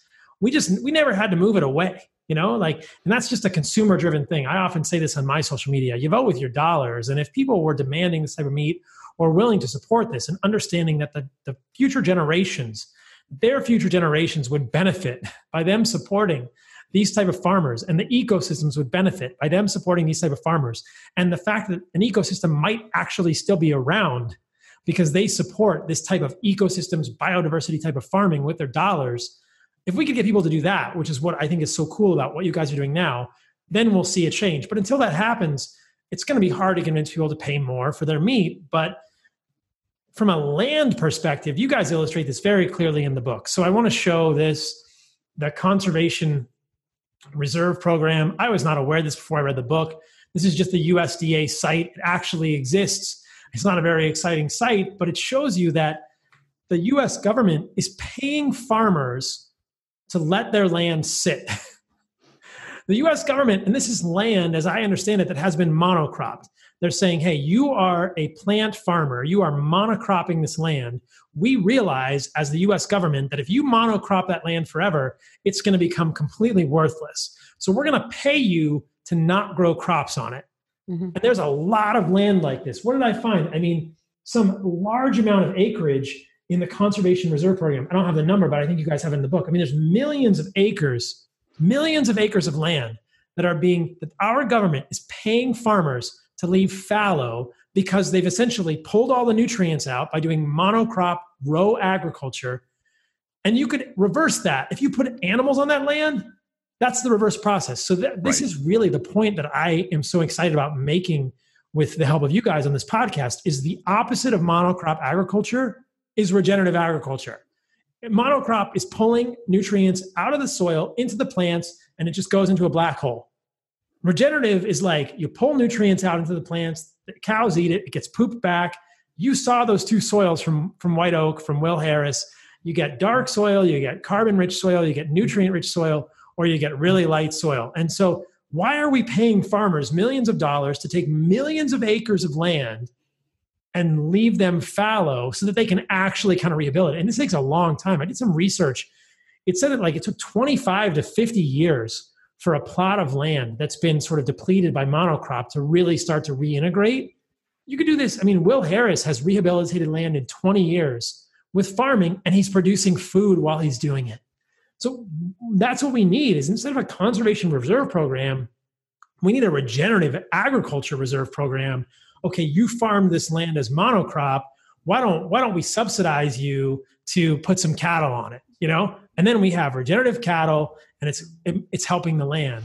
I know you've been to Roam Ranch in Texas, right, Robb? Yes. Yeah. Yeah. yeah. Both of us. Have. So Roam is amazing. They're they're farming buffalo. When I went out there with Katie and Taylor, and they they did some. They said, look at that piece of land. As you know, a square foot of land in Texas, and this is land that's been monocropped and kind of depleted. And they're doing the same thing with their land. They're raising buffalo regeneratively. And you look at a piece of land in Texas, it doesn't look super fertile there's maybe grass growing in like 20% of that or 10% of that square foot of land. And this the point they made was the longer we do regenerative agriculture here, the more that square foot of land gets filled in by grass. And that increases the carrying capacity of that land, and we can have right. more cattle. So regenerative works on all these levels, and these arguments that it's not scalable don't are just ridiculous to me. I mean, conservation reserve land can be used and then the increased productivity of the land as you do regenerative agriculture. In the book, you guys quote um, a well known scientist, Jim Howell, saying that regenerative land can increase stocking rates 50 to 100%. You could put twice as many cattle on a plot of land if there's more grass growing per square foot. That's great. And then you got to guys do the calculation in the book saying how much cattle, how much land is being used for corn that's being fed to the livestock 30 to 40% of that corn is just, you know, is going to the livestock. Well, if we're not corn finishing animals, we don't even need that. We can take that land, put animals there. It, the, the calculations really work out pretty quickly. There's plenty of land to make enough beef for this country and probably other, probably other countries because of this fallow land and these regenerative kind of uh, the way that it increases the productivity of the land. So this it, it works at every level, which to me is just like it's just such a no brainer and why it's so important to spread this message and combat all of these untruths. Like it's it's absolutely increasing the quality of the soil. It's absolutely holding more rainwater. It's absolutely increasing the quality of the grass, and the animals are healthier. And it's absolutely scalable, and it's sequestering carbon. Why would we not do this? I don't. I don't know. It doesn't make well, any sense to me. Doc, you, you make a great point, and this is where it's just a, a constant trench warfare. Like before we started recording, we mentioned uh, we talked about the recent Guardian piece, why you should go animal free, 18 arguments for uh, eating meat debunked. And it's as if the, the author just went through the book, Sacred Cow, and just picked every salient point that we made and, and tried to make a, a, counterpoint. And he's not an uneducated guy. His name's uh, Damian Carrington. He's got a PhD in geology. He is is the staff like uh, environmental editor for the Guardian. Some of the challenging features of the article is that 90% of the links in there link back to his previous articles, and only a few of those articles actually reference scientific material. And then some of the stuff that he does link as far as scientific material, he makes the case that well, we don't really the the benefit of regenerative agriculture plateaus because uh, it, it, doesn't take that long to get the soil carbon up to 5%, and that's where it pretty much maxes out. But then he completely ignores the fact that you can continue to build more soil. So there's these like lies, lies by omission. And it's really fascinating because I suspect this guy is well intentioned. He's clearly well educated. I don't think he's a, a dummy by any means, but it's really interesting that he would look at this problem only at the level of, well, soil carbon plateaus out. So regenerative agriculture is worthless. And it's like, well, wait a second. Yes, it plateaus out, but we took it from 0.5% to 5%, which is a big win. And you can continue adding soil, like the soil can get deeper. And yeah. But this is again, this is the trench warfare that we're we're fighting. Where like we we launch a salvo over, and then there's another salvo back, and there's just there's a lot more of them than us currently. And as you said, they have bigger funding. James yeah. Cameron, Game Changers. If if anyone needs more convincing, just look at who's funding these things. You know, do you do you do you think that uh, you know small town ranchers are telling the truth and have your best interest in mind, or do you think that Nestle and Monsanto and Bayer have your best interest in mind? I'll leave it to you guys to decide, but um, I mean, what did you say uh, before this podcast, Diana? The this is just sort of an interesting point that the Guardian apparently has just gotten a lot of money from uh, plant-based interests. Yeah, I can't remember the name of the organization off the top of my head, um, but they have been paid by a um, a vegan centric um, organization to put out editorial that supports um, the the end of livestock agriculture. Wow. So that's, I mean, just right there with the Guardian, that's a problem. I'll look up, uh, I'll try to figure out who that was and send that to you. Yeah, that's just scary stuff. So, one of the things that's awesome about books like Sacred Cow is that you guys can can do like Robb says and kick the tires. You know, you can read what these guys are saying and actually look at the studies they are referencing.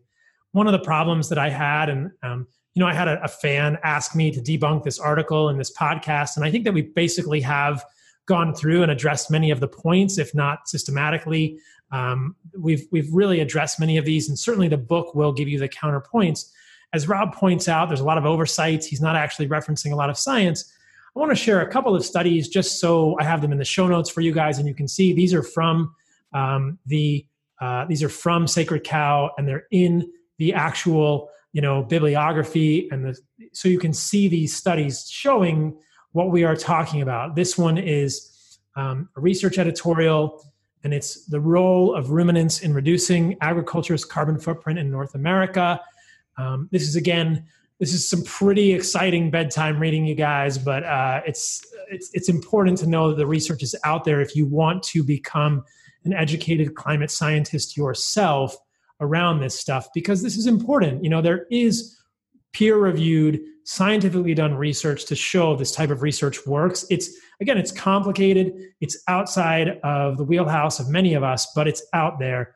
This is a study done at Michigan State showing that soil carbon sequestration um, does happen when you do regenerative agriculture. They looked at this um, on life cycle greenhouse gas emissions in Midwestern USA beef finishing systems. They compared uh, regenerative type systems to conventional systems and substantiated many of the findings that were uh, put forth by Quantis in the life cycle analysis at White Oak. So there is research here. Again, it's lots of numbers and carbon dioxide equivalents, but it's there if you choose to dig into it.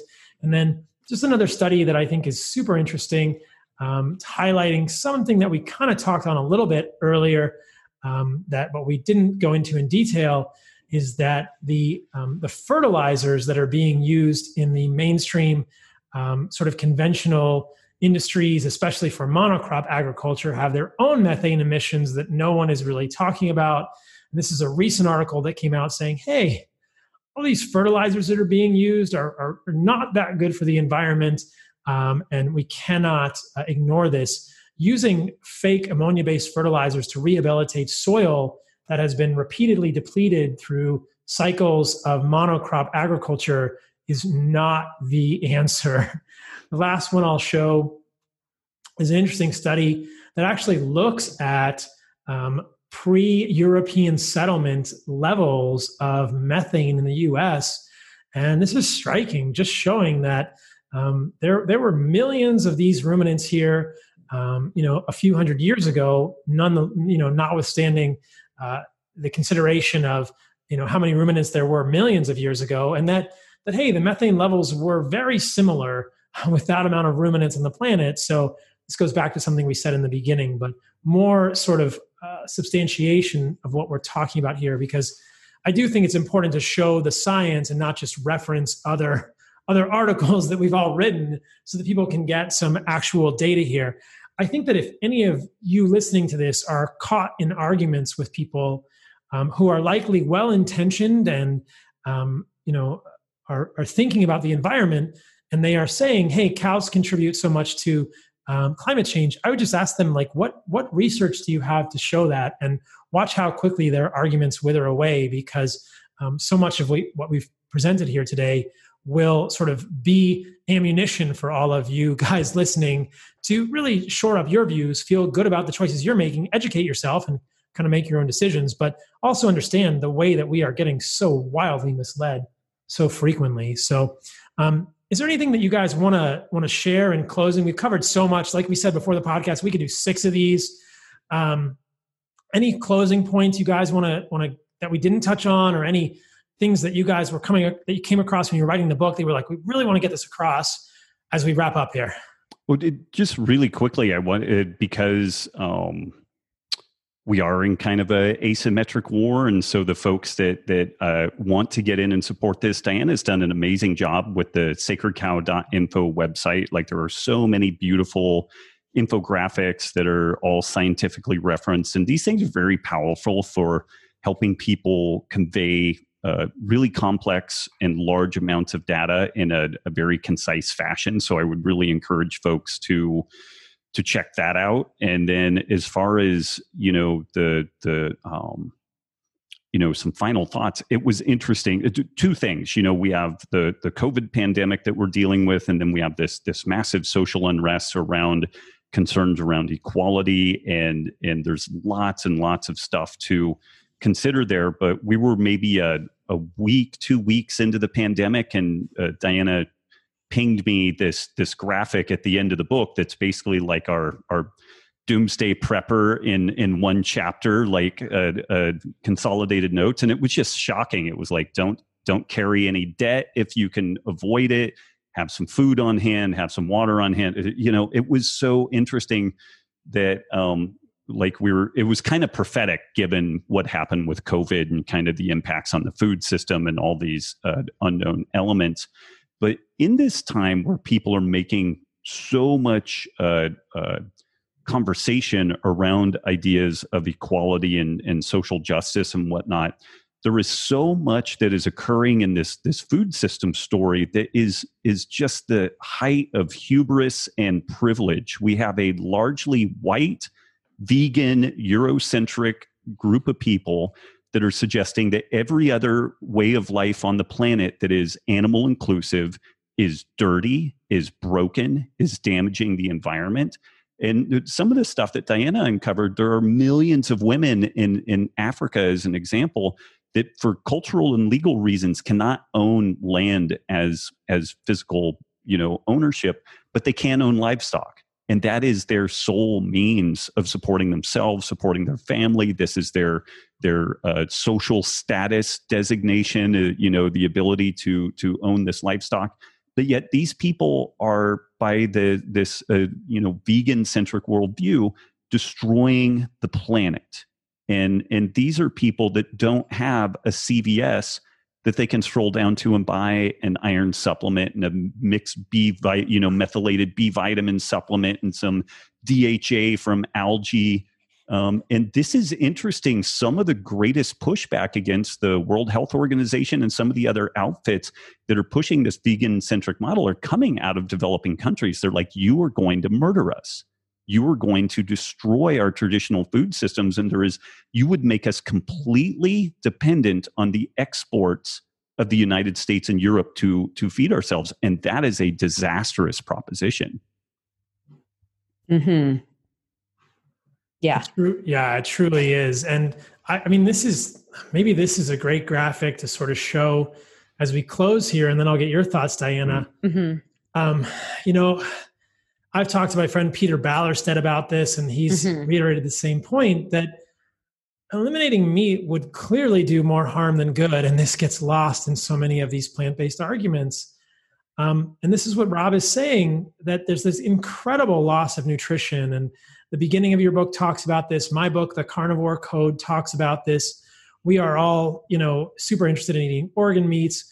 But you just can't ignore, though many in the plant based sphere would try to, you really can't ignore the fact that animal foods are incredibly nutritious. And if you remove those from the diet for what essentially would be a 2.6% reduction in greenhouse gases, which would probably almost certainly have zero, zero effect on, on global climate change, you would create massive, pervasive, catastrophic nutritional uh, deficiencies across the population. So that that is the world that uh, Beyond Meat is hoping to have create. That is the world that uh, Bill Gates is trying to create. That is the world that, that Impossible Burger is trying to create. And that is a scary world because this is my family and your families and, and all of our children, our future children, and our generations who who like Robb so so clearly says, like you can't just go to the grocery store and get a multivitamin you can't just magically make up for all these things. And then there are so many multivitamin, there are so many things in meat that, that nobody creates a multivitamin for.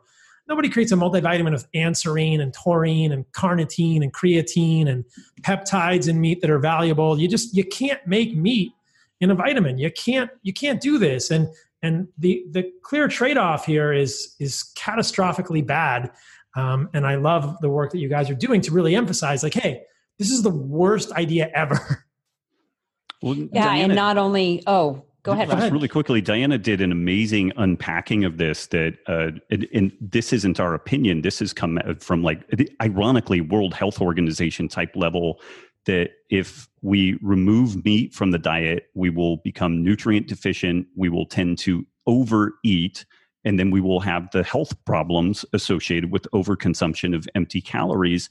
And Diana did it, it, we didn't do a full life cycle analysis on it, but more of a broad brushstrokes. But no one considers the massive carbon footprint of all of the, the gizmos and gear that goes into managing type 2 diabetes dialysis tubes insulin syringes and on i mean it is mind boggling how much is produced there and there's no discussion around that but a, this is where uh, talking to your crowd doc is is a little bit singing to the choir. Everybody here recognizes that uh, animal products are are critical for health. This is still part of the fight that we fight out in the rest of the world. Like that guardian piece again it it attributes the bulk of our healthcare woes to the consumption of meat Right. And when we have 70% of Americans overweight or obese, the last thing we need is more calories and more carbs, which is what would happen in that scenario, too. That was on the other side of that plate. Um, so I love that paper. Um, so I, I guess my only closing piece would be um, if if uh, if people are passionate about this if they want some ammunition. We even have like a sort of choose your own adventure guide in the front of the book where we list all the most common questions and people can just flip directly to that answer. Meat causes cancer. Boom this page you know. Uh, meat destroys the environment you know or just tell me what i should eat.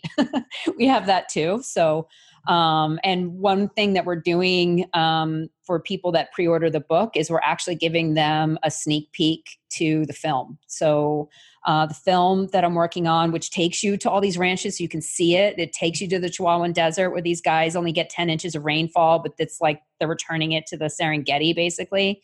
Um, and so that's not in distribution yet, but we're going to do a special um, sneaky distribution to anyone who pre-orders the book um, and gives us a receipt uh, at sacredcow.info forward slash book um, by July 14th when the book comes out, and then they will be uh, they will have their time slot reserved in order to be uh, in first in line to see this uh, to see the film. That's so exciting! I can't wait to see it, and um, I think this is such an important thing to support in so many ways. I know firsthand how much work goes into writing a book. So thank you both for committing so many hours of your lives to this super valuable thing. And I think this is such a great point to close on that if you eliminate meat, what are you going to substitute for it? You, you are certainly going to have to substitute something that is inferior. And I just did a podcast with Nina Teicholz last week, like I said. And the story that we told there was when saturated fat got vilified, we substituted nutrient poor carbohydrates and vegetable oils. And this is exactly what would happen again here. It would happen all over again. Most people will know this, but I want to show the ingredients of um, Beyond Burger. The second ingredient or the third ingredient is expeller pressed canola oil. Okay. What is in an impossible burger? Sunflower oil. if anyone has been watching any of my social media recently, you know that I am on a tirade against vegetable oils. If we eliminate meat, there is people are not going to eat more unprocessed vegetable foods. they are going to eat more processed grains and they are going to eat more processed vegetable oils. This will be an absolute catastrophe for our health. And I mean, you know, Robb, in the first podcast we did, you, you said, if you want to make an omelet, you got to break some eggs. and, uh, you know, I think that ultimately the earth will be fine what we're arguing for is the persistence of the human race. And if people care about this, I hope they will share this podcast widely and, and really fight back against this insidious, misleading misinformation that is being promulgated so widely. Because what's at stake is not necessarily the health uh, of, of any of the three of us who are listening to this, because we are eating just fine. But it's the health of five generations of our ancestors from now, or two generations from our ancestors from now. After we are gone, what information will they be told about how to eat? You know, I saw something recently that was, you know, somebody was saying, I do the work I do so that my children and their children will not be influenced by the ideas of lesser men who are, you know, who are misled by a system or who are telling them lies. That's why we do this work. So that future generations have the opportunity to be healthy and are not misled by this crazy propaganda. So thank you both for doing this work. Um, the last question I always ask on this podcast is what the most radical thing you have each done. Diana, what do you think? What is the most radical thing you have done recently? And this is like 80s radical, like, you know, what's the coolest, exciting thing you've done recently? Oh, man.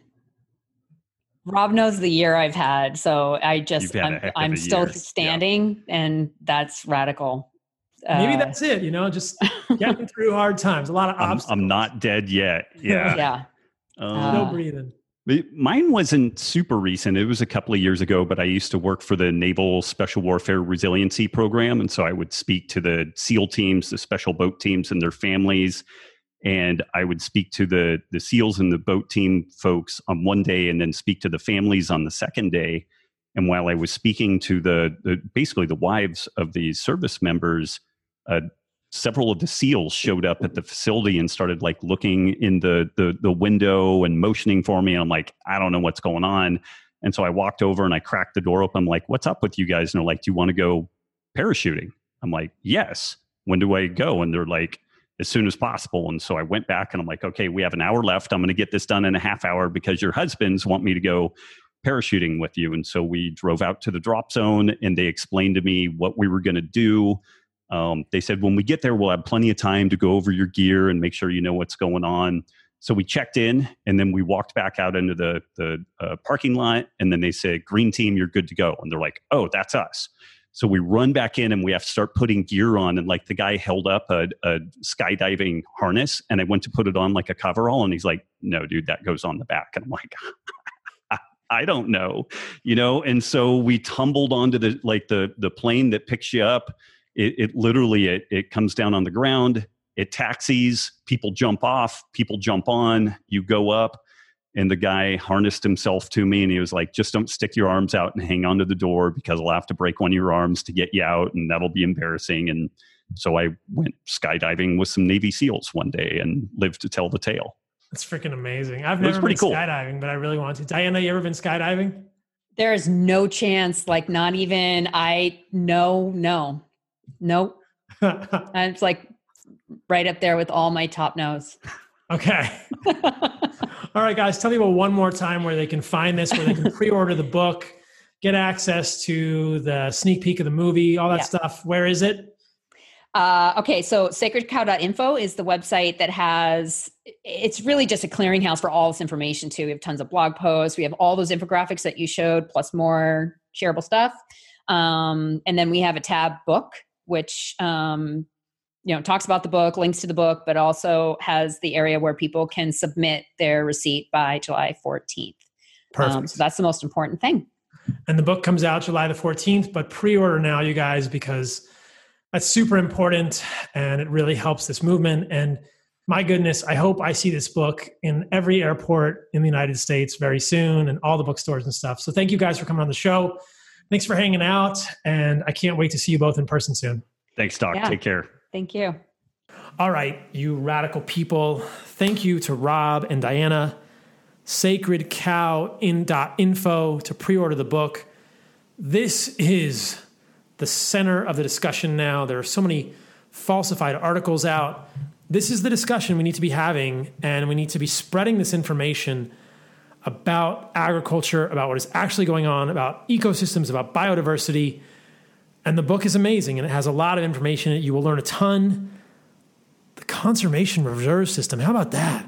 We're paying farmers to leave their land after they completely destroy it with monocrop agriculture. Crazy stuff. Why are we doing this? I have no idea. We should be raising animals on it.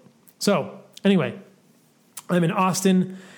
Tomorrow is my birthday. I'm recording this on Sunday, June 28th. The 29th of June is my birthday. If you're listening to this on Monday, June 29th, it's my birthday. If you're listening to this on June 30th, yesterday was my birthday. Um, but I went to a meetup today with some good carnivore folks in Austin. It was good to see some new faces, meet some people. I'm loving it here. Uh, it's a beautiful place right now. Just as I started recording this, we've got a thunderstorm. It is raining cats and dogs here in Austin outside, but I love it. It's green. We had a warm day, and I'm totally digging living in the South and connecting with the good people here. Miss the ocean a little bit, but getting out on lakes and rivers a lot. And I think that uh, I'm here for the long haul. So, as always, uh, my website, carnivoremd.com. You can subscribe to my newsletter. I send one out every Sunday, and I'm going to sending a lot more out. The book release is August the 4th. There will be an audiobook, which I recorded myself. We're fixing the link for the audiobook, so stay tuned for that. And uh, leave me a review for this podcast on iTunes. Leave me a review for the book on Amazon if you've already read it. Over 500 reviews for the Carnivore Code Indie Edition, Collector's Item Edition. Uh, and I'm, the second edition is just going to go even bigger because we're going to affect more lives. If your life has been benefited, if your life has been bettered, if your life is better after eating this type of diet, tell people you know because there's so much misinformation. And I think that there are few things more satisfying for me than working to correct the misinformation that is out there, or at least being a voice to the contrary. Did my best with coronavirus. Hope you guys found that valuable pretty much done talking about it. I know people are still saying it's spiking, but you know, there's a lot more testing. The hospitalizations aren't rising, and uh, deaths are not spiking in the United States. So uh, this is a false alarm, in my opinion.